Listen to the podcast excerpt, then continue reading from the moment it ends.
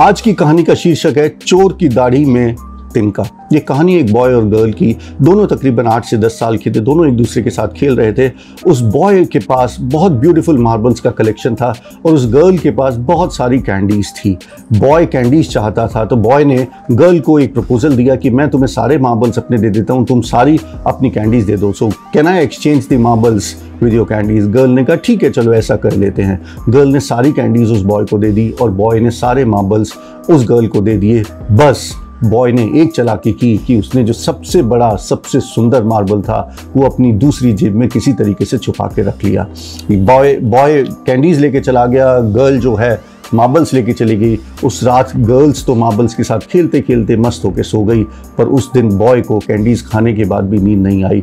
उसको नींद इसलिए नहीं आई कि उसको यही सिर्फ़ बार बार चिंता सता रही थी। उसके दिमाग में बार बार एक ही बात घूम रही थी कि कहीं उस गर्ल ने सारी कैंडीज मुझे दी हैं या नहीं दी हैं? कि कहीं उस गर्ल ने कोई एक कैंडी या कहीं कुछ कैंडी मुझसे छुपा के तो नहीं रख ली। और उसको ऐसा इसलिए एहसास हो रहा था बार बार क्योंकि उसने कुछ चलाकी दिखाकर, क्योंकि उसने कुछ चलाकी दिखाकर एक सबसे बड़ा जो मार्बल था वो अपने पास रख लिया। तो इस कहानी से हम एक बहुत बड़ा लेसन सीखते हैं कि जब भी हम अपनी लाइफ में किसी चीज़ को चेज करने जाते हैं तो दो चीज़ें बड़ी इंपॉर्टेंट है। पहली है कॉम्पिटेंस और दूसरा है करेक्टर जब आप कॉम्पिटिटिव एग्जामिनेशन की तैयारी कर रहे हैं बैंकिंग की SSC railway engineering medical board NTSC किसी भी चीज़ की तो कॉम्पिटेंस का मतलब है कि आपको सब्जेक्ट वाइज नॉलेज कितनी है, आप अपने सब्जेक्ट में कितने प्रोफिशेंट हैं, आप कितने फास्ट कितनी तेज़ी से प्रॉब्लम प्रॉब्लम सॉल्विंग कर सकते हैं। ये होती है कहानी कॉम्पिटेंस की।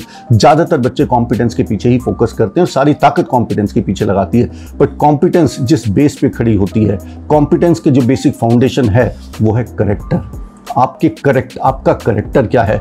क्या आपका करेक्टर शेयरिंग और केयरिंग का है? या आपका करेक्टर स्वार्थ जेलसी ईर्षा एनवी का है? तो मैं जो कहना चाह रहा हूँ आपको, और ये बहुत बड़ी बात है, जो कि बहुत सारे स्टूडेंट्स अपनी तैयारी में इग्नोर कर देते हैं character is as important as competence. Or in fact i would rather say that character is the foundation which competence stand competence will give you success in exam whereas character will give you success in life तो इसके, इससे बहुत, एक और भी चीज़ हम जो सीखते हैं, जब हम किसी भी कॉम्पिटिटिव एग्जामिनेशन की तैयारी करते हैं तो हमारे साथ हमारे बहुत सारे फ्रेंड्स होते हैं कुलीग्स होते हैं स्कूल मेट्स होते हैं कोचिंग के फ्रेंड्स होते हैं तो उसमें भी ये स्पिरिट झलकाती है कि हमारी स्पिरिट जो है कॉम्पिटिशन की है या कॉपरेशन की है। कॉपरेशन का मतलब हम मिलजुल के सब आगे बढ़े, मिलजुल के सीखे, जो अपनी नॉलेज में आपसे शेयर करूँ। और कॉम्पिटिशन का मतलब है कि हम हर दूसरे बच्चे से चिढ़े, हर दूसरे बच्चे से जेलस एंग्री फील करें और उसके साथ चीज़ें शेयर ना करें, उससे बल्कि छुपा के रखें। तो ध्यान रखिए। और ये बात मैं आपसे इसलिए बहुत कहना चाहता हूँ कि मैंने देखा है बहुत सारे स्टूडेंट्स के अंदर, एक दूसरे से चीज़ें शेयर नहीं करना,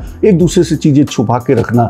हरदम जो है, हरदम जो है any day any time cooperation will win over competition तो जब ग्रुप स्टडी जो होती है उसकी ताकत कुछ और ही होती है तो कभी भी अपने फ्रेंड से ईशा ना फील करें उनके साथ कॉम्पीट ना करें उनके साथ कॉपरेट करें और मिलजुल के सब आगे बढ़ें। यही चीज़ मैं आपको इस यही मैसेज मैं इस स्टोरी से आपको कहना चाहता हूँ। तो आज के लिए बस इतना ही और मिलते हैं फिर अगली कहानी में।